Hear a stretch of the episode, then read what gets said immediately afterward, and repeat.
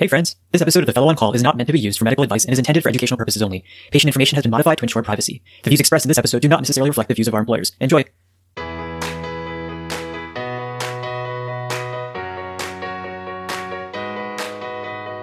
Welcome to another episode of the Fellow on Call, the HEMOG podcast. We're coming at you from Loyola University Medical Center. I'm Ronak. I'm Vivek. And I'm Dan. On today's episode, we are going to talk about the dreaded oncologic emergencies. You know, those things that you're probably going to get called about at 2 o'clock in the morning after already a, busy night on call, and the things that are probably going to keep you up the rest of the night just because you're worried about how this patient's going to do. So, guys, I'm really excited about this episode. I also love the fact that we had some of these other colleagues that we turn to for help in situations like this. And I really think this is going to be super informative for our listener. Yeah, you know, I think one of the most important things is understanding oncologic emergencies. Often we think, oh, you're just given steroids, it's not that big of a deal. Just give the patient steroids, everything will be fine. But there's a lot more nuance to it, and we're going to go through that from the oncologic perspective. But like Ronak said, we have radiation oncologists, neurosurgeons, interventional radiologists that help us through these scenarios, and we're excited to interview them today and to show you guys what their thoughts are on these situations.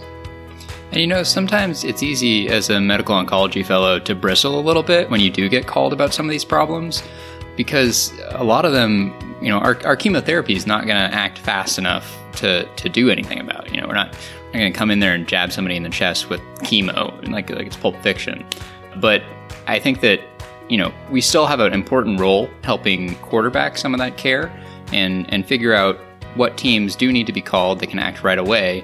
And uh, and then we're there to follow up. You know, when we see them, we'll be seeing them in clinic anyway and dealing with their cancer over the long term.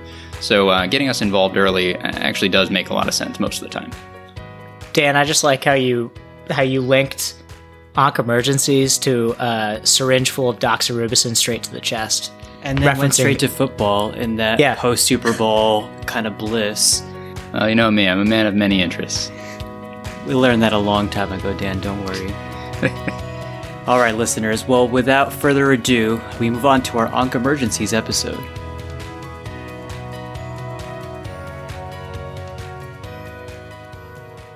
Hey guys, how are you doing today? Doing pretty Not good. Bad. Yeah, doing well. Yeah, anything new and exciting going on? Finished the reunion episode of Love is Blind. You know, I don't know the order we're going to release these episodes, so maybe we've referenced Love is Blind in another episode. I don't know, but eh, what a wild reunion. It was crazy. Don't don't tell me what happened. I started at your recommendation and I'm slowly making my way through. All I can say is I'm shocked. Absolutely wild. Uh, this guy, Shake, I don't endorse him. I do not endorse Shake. we'll just leave it at that. Podcast does not endorse Shake. We should just leave it at that before we ruin anything for our listeners and they get upset. So, speaking of chaos, I thought maybe we could talk a little bit today about oncologic emergencies. This is a topic that, you know, we inevitably are going to see as fellows. I actually think casually in conversation with you guys, all of us have gotten a call about one of these in the middle of the night. And so maybe we could use this as an opportunity just to kind of talk about them and talk about the management of these individual patients and these presentations so that we can, you know, learn from it together and also help our listeners. What do you guys think? Yeah, I'm excited about it. I'm excited about it. And, and I, I'm actually going to start out with the, with the first case today. Let's flip the script a little bit. The, the, our listeners are probably very confused on why I'm starting out with the case, but I was actually on call the other night and you know, I was covering one of Ronak's calls actually, which, you know, he owes me. So Ronak, you owe me a big one here. But thanks, man. At one in the morning, I got a call about a 50 year old male veteran. He's at the VA. He had no past medical history and he described a one month history of progressive dyspnea on exertion with intermittent headaches. Prior to this, he had no issues. He said that he got more fatigued when he ran a 5K a couple weeks prior to that. Uh, uh, this guy is a super fit guy, so this is very bizarre. And he he really came in because he was having this worsening dyspnea, and he decided to come in in the middle of the night. On exam, he had decreased breath sounds in the right lung and notable facial edema.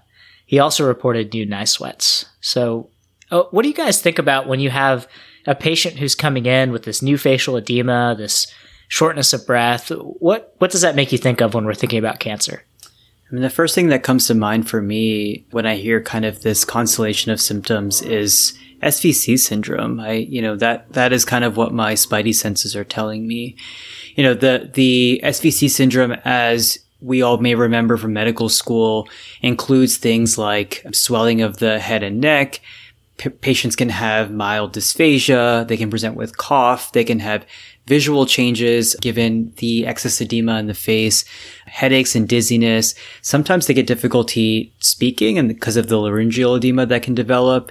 They can manifest with some stupor, confusion, and again, that's related to edema. This time it's more cerebral in nature.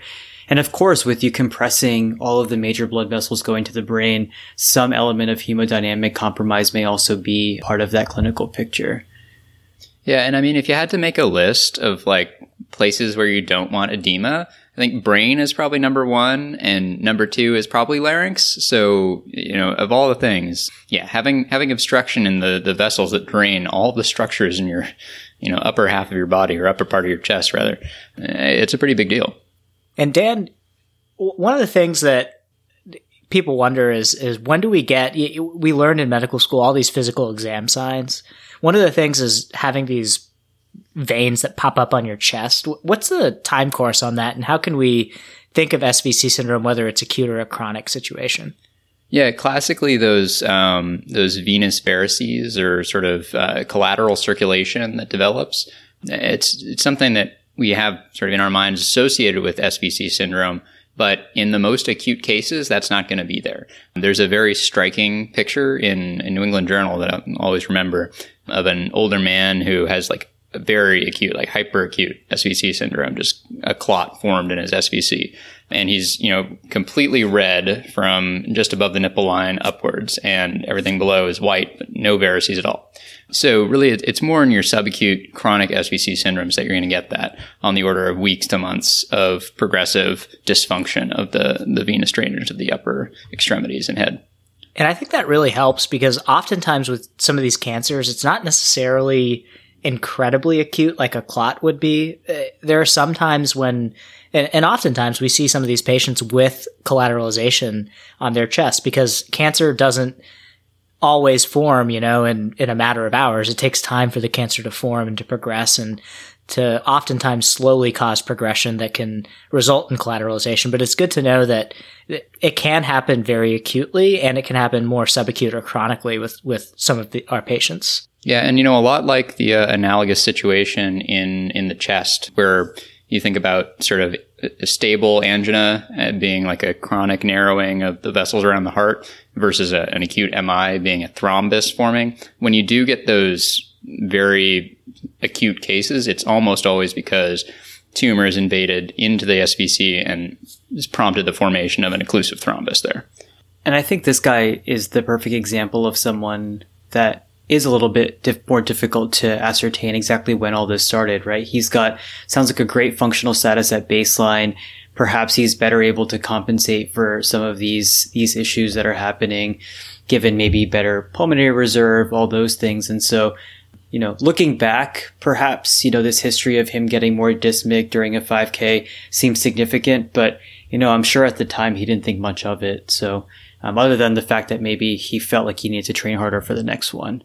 And you know, one trick also uh, that that you can use a lot of times whenever you're trying to figure out if somebody has had a significant change in in their appearance, um, because the patient himself is looking at himself in the mirror every morning and may not notice a subtle increase in his sort of facial circularity over time. But you get out their driver's license, look at that compared to them. You know, when you're seeing in the emergency room, sometimes that can give you a little bit of a reference point the millennial and me went straight to pull out their Instagram and look at their most recent post. But I guess driver's license works too.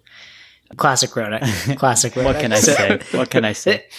So continuing on w- with this case, he, uh, as per usual in the emergency department, got a CTA of his chest. And there was concern for, for SVC syndrome with a mediastinal mass that was invading the SVC. So, Ronak, can you tell us a little bit more about your thoughts on, on imaging studies for concern for SVC syndrome as well as the differential for a mediastinal mass? Yeah, so so ideally you want a CT venogram of the chest. A lot of that's happening because you have venous congestion, um, and so essentially you can you can appreciate kind of the degree of, of vascular congestion based on uh, the CT scan, the CT venogram of the chest. In terms of differentials for mediastinal masses, perhaps we recall the five T's as part of something that we learned when studying for our step exams. So the first one on that list is going to be your thymoma. The second can be a terrible lymphoma, like a B or T cell lymphoma. You can have testicular cancer present as a mediastinal mass. You can have a teratoma also present as a mediastinal mass. And then, of course, you can also worry about thyroid malignancies causing these issues as well. And then certain things, depending on the patient that we may have to think about as well, would be something like, do they have a central line? Does a central line causing occlusion and, and resulting in SVC syndrome? Or is there a new clot either because of a central line or the formation of a clot because of some other anatomic uh, abnormality? So these are just some kind of some things to keep in our minds when we're evaluating these patients. Yeah, and it's not always the central line that's that's in them at that time either. You know, sometimes if folks have had a history of many, many central lines over the course of their life, you know, maybe they had childhood leukemia or some other chronic condition that required central venous access over a long period of time, they can get some degree of stenosis and scarring of the SVC that can cause this too. And and looking back, guys, I actually had a case of SVC syndrome that I saw as a resident. And, you know, the first thought that goes to your mind is like, oh my gosh, I need to get the answer to this question. You know, what does this person have? But I was quickly reminded of the fact that a diagnosis doesn't really matter if the person's not going to live through the acute issue. So, you know, I think, I think this also gives us a great reminder of, yes, as internists, the inner internist in us wants the answer, but that first step, uh, if we think of like our standard ABCs, is we we gotta we gotta get control of of the situation, especially that that airway, and help kind of uh, uh, open up some of these vessels that are occluded.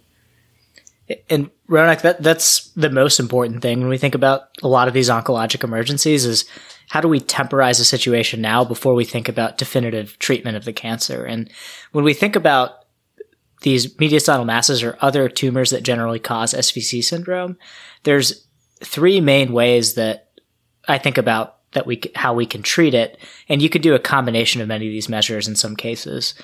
One way is chemotherapy. So there are certain tumors that are incredibly chemo responsive and melt away fast in a matter of, of hours to days. When I think about that, I think of testicular cancers, these germ cell tumors, lymphomas melt away very quickly, and small cell lung cancers melt away very quickly we have our IR colleagues who can put in stents, and then we also have radiation oncologists who can provide radiation to shrink the tumor and relieve the obstruction. But also, one of the most important things to do in these situations, if you have severe laryngeal edema or severe cerebral edema, even though I, we mentioned that you can have a terrible lymphoma as a cause for SVC syndrome, steroids are still incredibly important if you're having life threatening complications. And that's why what Ronak said is, is perfect that we still need to focus on the ABCs, airway, breathing, and circulation, because those are the most important things for these patients. So oftentimes we do give steroids in many cases if we have to. We try to avoid it because we worry about losing the diagnostic yield of biopsies. Because if, for example, you gave a patient steroids, you may not be able to diagnose the lymphoma. But the way I think about this, if we gave them treated them with radiation, we would also lose the ability to get a very definitive diagnosis in many cases. So I think the most important thing is temporizing the patients, and sometimes st- that means using steroids. But right now, I want to shift gears a little bit. We have pre-recorded interviews with from Ronak uh, with an interventional radiologist and a radiation oncologist. So let's flip to those now and, and get back to the other onc emergencies. So, for this first case, we have a guest host here with us today, Dr. Ryan Miller from Jefferson University uh, Hospital in, in Philadelphia. Ryan, thanks so much for being here today. Awesome. Thanks for having me, Ronak. I really appreciate it. So, just so everybody knows, Ryan and I go back years now. We actually met at a scholarship event way back in medical school, and we've yeah. kept in touch since then. And we, you know, we were both in Philadelphia unfortunately, I haven't seen them in a few years because of because of the pandemic. But it's it's really nice to to reconnect. Thanks again so much for for being our our discussant. Absolutely, man. Thanks for having me. Like I said, really, uh, really happy to be here. Yeah, man. It's been a long time since it's we've been, got it's up. been a long uh, time. It's but, good to see you, man. Ryan, why don't you give our, our listeners a little bit of, of info about you? Tell us a little bit about yourself and what are you watching on TV right now? Just out of curiosity. Yeah, for sure. So, so again, I'm Ryan. I'm a fourth year radiation oncology resident, uh, doing my training over at Thomas Jefferson University. Uh, prior to residency, I did my uh, medis- medical school education over at Cooper Medical School, so right in Camden, New Jersey. And then prior to that, I did my undergrad at UCLA. Currently, right now, so I'm actually big on Succession. Uh, I'm not sure if you've seen that show on HBO, but really good comedy. I've been kind of getting through that. Also, been watching a bunch of Netflix documentaries. If you haven't seen The Tinder Swindler, I definitely recommend that. oh, I'll add that to my list yeah, add it to the list, man. It's good. That's that's awesome. Well, Ryan, you know, let's just go ahead and jump right into these cases. In the first discussion that we were that the guys and I were having was about a case of SVC syndrome. And just to give you a little bit of context, we had discussed that based on the clinical picture, we were concerned about SVC syndrome. Mm-hmm. And, you know, being, you know, in residency, now in fellowship, we often get a phone call about patients that come in with concerns for SVC syndrome. And they they come over to to oncology as a as a consult. But we often find in the acute setting, there isn't a lot that oncologists can do. And often we rely on, on specialists like yourself to help us with this. So, you know, I was curious, uh, the things that, that things that we never seem to talk about in residency and in, in fellowship training is what is like, what is the role of radiation in SVC syndrome? Can you tell us a little bit about how you guys decide who's a good candidate? Kind of just take us through that thought process. Yeah, no, absolutely. It's a it's a good question, and you know, SVC syndrome is something that we do see pretty commonly, and we are you know very frequently consulted on. And I guess you know when I think about you know how a radiation oncology thinks when we kind of tackle SVC, is you know first and foremost, you know ideally from a radonc perspective, you know we would like to have kind of a histologic diagnosis before you know we start treatment, especially if this is a new presentation and you know a diagnosis hasn't been established because really, you know, our goal as as radoncs is we don't want to compromise, you know, an opportunity for curative therapy. So, you know, in most cases when we do get called, you know, I would say from a radonc perspective, it is safe to delay, you know, radiation to pursue workup. That being said, though, to your question, you know, there are a few kind of more emergent situations that we think about. And you know the big three that come to mind um, are really based on symptoms. So if you've got a patient with you know hemodynamic instability that would have us kind of a little bit more alarmed. If you've got you know a patient who's got worsening you know respiratory status so if they're starting to notice some stridor on exam or if their sats are starting to drop. You know the other consideration too is if a patient starts to have kind of more in the way of neurologic symptoms. So maybe they're starting to get confused maybe a patient's obtunded all of those symptoms would be a red flag to us and would certainly, you know, that that would warrant a consult and, and a call to us, you know, fairly quickly. Now, usually when teams call us, you know, a lot of the medical management's already been started, right? So usually a patient, you know, is on oxygen. Sometimes um, steroids have been initiated. For some patients, they might even be on diuretics. But you know, the the most important thing, you know, when when teams call out to us, you know, we want to have some level of imaging performed usually you know a chest x-ray is done in the emergency room but ideally you know if we could get you know a ct of the chest that would be ideal. You know some teams also will do an ultrasound um, just to kind of rule out other etiologies like a thrombosis because again it's important to keep in mind with svc that it's not always malignancy. For the for the vast majority it is but you know you always want to rule out some of those other causes. So once some of those initial studies are done and a team calls us for a consult again, we really go through kind of those big three. So, is there any hemodynamic instability? What's their airway like? And you know, are they having kind of any worsening neurologic symptoms? That's that's really really good to know. And thanks for sharing that tidbit about what we should be doing, at least from the primary team perspective, in terms of getting them ready for a potential radiation procedure. And so, you know, if there was a call to you kind of in the middle of the night, let's let's say for a situation like this, it sounds like, and please correct me if I'm wrong, that perhaps you know in an uh, in an acute situation, there may be more likely of a role for someone like a vascular surgeon to kind of intervene in a situation like this, maybe for a stent or maybe IR, depending on what's available at the institution, to go and intervene. And perhaps radiation should be something that's reserved for after the acute situation has been has been figured out. But you know, are there ever situations? You know, you mentioned those three. Would those be strong enough indications to take somebody for a radiation uh, treatment uh, instead of doing something like a stent? Or or is that you know are there nuances to that beyond just this discussion? Yeah it's it's a good point. And you know i think one of the things that we do as radiation oncologists is that you know after we've been consulted by the primary team you know we are in close contact with our interventional radiology colleagues because it really is kind of a multidisciplinary discussion where we have to kind of figure out what's what's right for the patient so some of the things that would kind of, I guess, lean us more towards kind of more of an IR type procedure, something along the lines of, you know, an endovascular stent.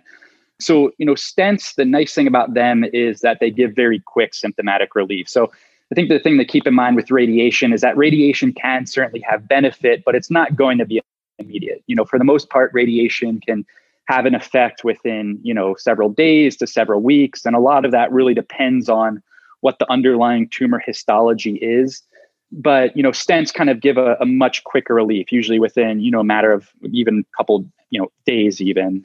You know the other thing to keep in mind with a stent is that some patients who maybe already have a diagnosis of cancer many of them have already received radiation and sometimes what we have to keep in mind is that additional radiation might not be feasible because they might have already maxed out kind of on the amount of treatment that they can receive for so for those patients pursuing a non-oncologic treatment or a you know a non-tumor directed therapy might be best suited. So a stent for a patient like that could be good.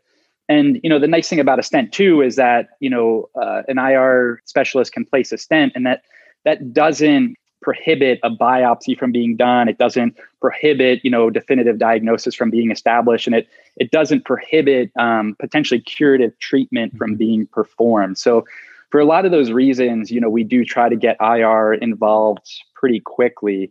You know, that that's really kind of the the main thought that we have, especially when we do get called in the middle of the night. But but that being said, you know, we do sometimes get involved kind of in the upfront setting. And again, when we think about treatments. And, and what I think is important for some of our other specialists to know is that you know radiation kind of the process in which it's done because again i think a lot of people to to them radiation oncology might be a little bit of a black box right? You know they're not quite sure exactly what that procedure entails.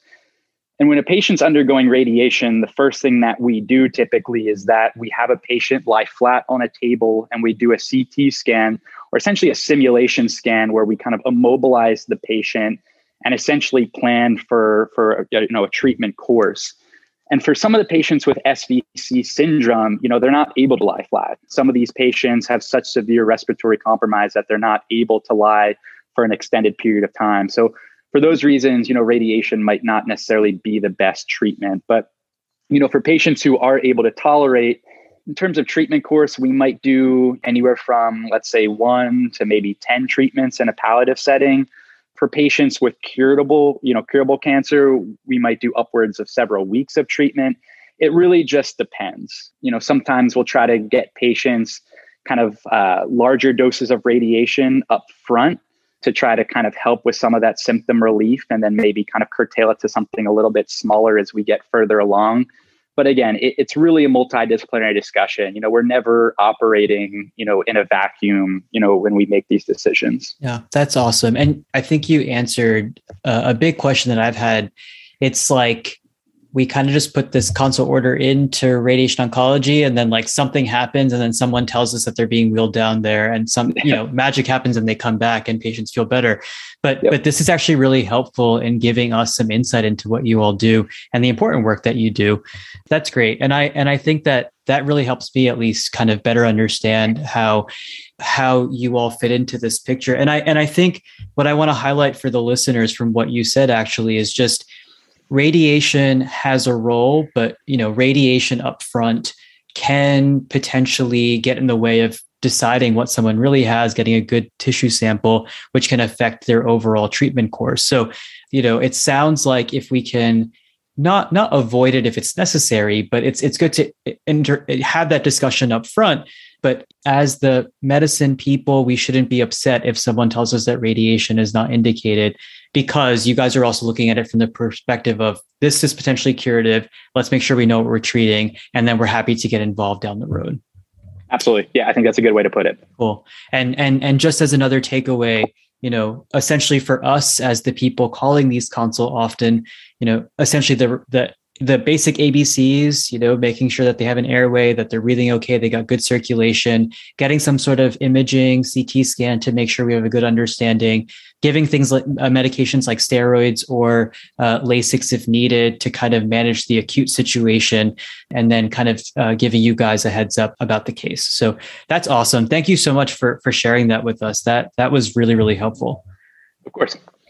I'm so excited to introduce our next guest. This is Dr. Rupal Parikh joining us from the University of Pennsylvania, where she is currently doing her training in IR. And I'm so excited to hear her perspective. Rupal, thanks so much for joining us today. Yeah, thank you so much, Ronak. I'm really excited to be here um, and share some of my thoughts and experience. Rupal, do you want to tell us a little bit about yourself and introduce yourself to our listeners? So, as you mentioned, um, I'm in my interventional radiology training. I'm in my in my sixth and final year of residency in interventional and diagnostic radiology. So, I'm very excited to be finishing up this year.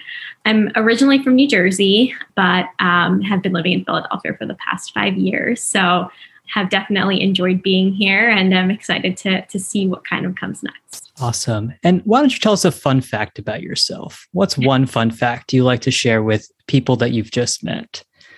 The second time that my husband and I met, we were on a Pizza Hut commercial. That is awesome. uh, we will have to look up that commercial on YouTube and put it in our show notes for all of our listeners to take a look at in their free time, if that's okay with you.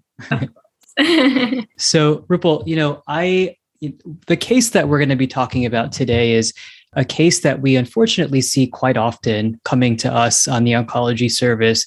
It's a case of SVC syndrome.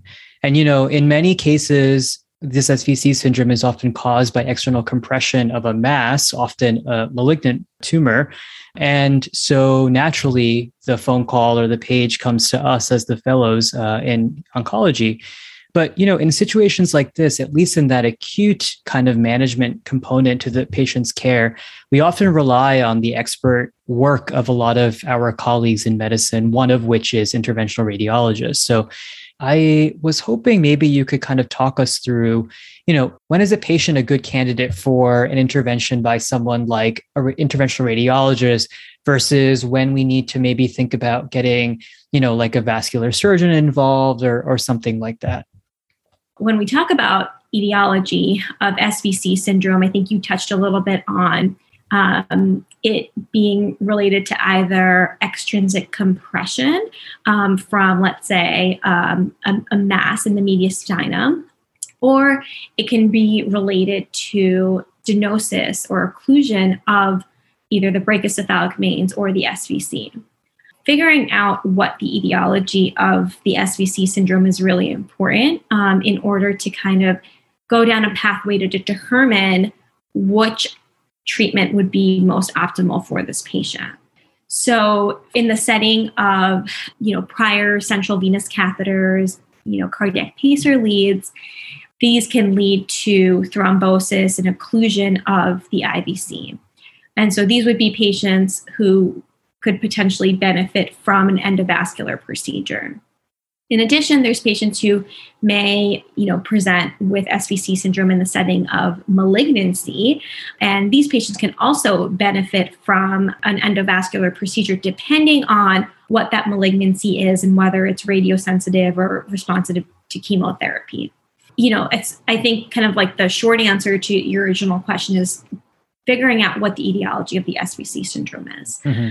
And if it is deemed that this patient it will be best treated with an endovascular procedure, then one important kind of um, element to being able to treat the patient endovascularly is making sure that they have a blood vessel that can be accessed. So either neck veins, arm veins, femoral veins, something that we can, that a sheath and catheter can be put in through in order to do all of the initial diagnostic work, angioplasty, stenting, so on and so forth to have some sort of access. So in terms of in terms of potential therapeutic uh, interventions that an interventional radiologist is, is, able to kind of use in a situation like this, I think you kind of touched on endovascular stenting would you guys also be doing things like angioplasty? Like is that all within the realm of kind of the work that an ir physician can do? Or or you know again is that more of a multidisciplinary approach? Yeah definitely. So that when i um, say endovascular i basically mean everything from doing the initial diagnostic ven- venography to doing just you know balloon angioplasty to actually placing a stent. And so depending on again what the etiology of the SVC syndrome is, you know, sometimes patients have cardiac pacing wires and they have SVC occlusion or stenosis in the setting of those pacing wires. Then a discussion is had with interventional cardiology or cardiology of, you know, what what how best to treat that patient and what their considerations are around basically using a balloon to plasty the SVC with those cardiac pacers in place. And and I think that's you know if if a multidisciplinary um, discussion is had and the decision is made to do an angioplasty, that can always be attempted. Sometimes it doesn't work, and these patients may need a stent in the future. And so, in that case, those pacers, pacer wires potentially would need to be removed. Mm-hmm. Um, but either way, we do angioplasty. Oftentimes, in the case of a malignant obstruction, uh, we go straight to stenting because the angioplasty is usually not sufficient.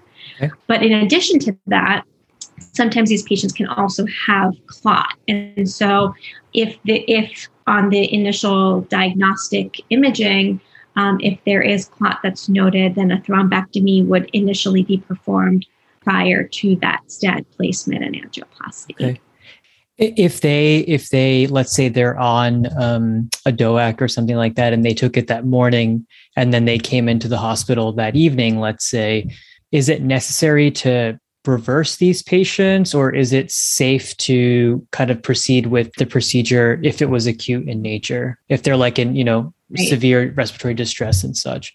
Right. And i think you know there's definitely um, you can make a case by case kind of determination um, we have guidelines around holding anticoagulation, but at the end of the day, they are guidelines. And so, um, based on the operating provider and on the patient case, you know, typically we do like to hold anticoagulation, um, especially if it's a more challenging case, because the things that we worry about in terms of risks of recanalizing um, the SVC in a patient who has SVC occlusion are hemothorax or hemopericardium and, and developing cardiac tamponade. So, in fact, we actually prep these patients for, um, you know, do it like we prep the chest to do a pericardiocentesis in case that's needed for the procedure. So, wow, you know, it's definitely, you know, safer to hold anticoagulation. Mm-hmm. Um, however, if the patient is, you know, in a really dire state, and depending on if the SVC is not totally occluded and, and there's not really any sharp re- recanalization needed, then a, you know, a ordering provider to um, referral provider discussion can be had about how to manage that patient's anticoagulation and whether awesome. referral is needed. Okay.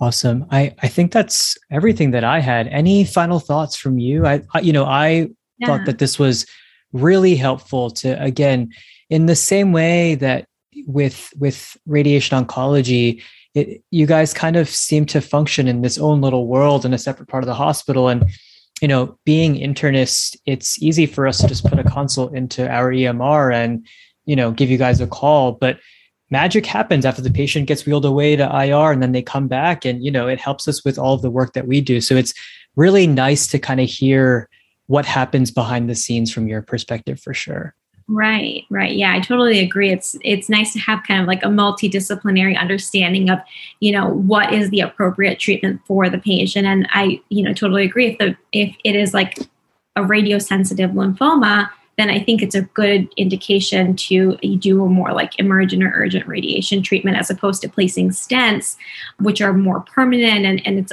essentially a foreign material in in the body. And so, you know, one thing to kind of keep in mind is once a angioplasty has been performed, a ticking timer kind of starts in terms of intimal hyperplasia. And so, you know, at some point in the future, those stents could need um, a tune up or the area of angioplasty would need a tune up. So, um, you know, being a, a, little bit careful about patient selection is definitely important. And, and that goes back to your first question. That's awesome. Thank I didn't even think about that. That's, that's really, really helpful. Well, you know, that's like I said, that's all the questions that I have. Rupal, I thank you so much once again for joining us. This was incredibly enlightening, and I think our listeners are really going to take a lot away from this. Uh, so thanks, thanks again. Yeah, of course, no problem. Thank you for having me. No problem. Well, guys, I think we once again had another great discussion about oncologic emergencies, and I, I think I'm actually most thankful that we finally got to kind of see this pers- this perspective from people outside of our specialty because I think, you know, all we do is tell the primary team or to consult some of these other individuals and we you know follow up with them when they've made up their minds but it's very interesting to kind of hear their perspective what their thought process is as they kind of navigate you know some of these issues based on based on their specialties.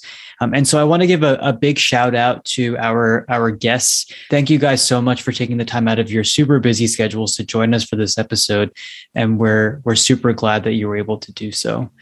Well guys that's that's all i have. I don't know if you guys have any other final thoughts uh, one final thought I had I know I endorsed Fresca a couple of episodes ago, but I just, Costco just had this large case of Topo Chicos, and I'm going to go back on that. I, am still a Topo Chico fan.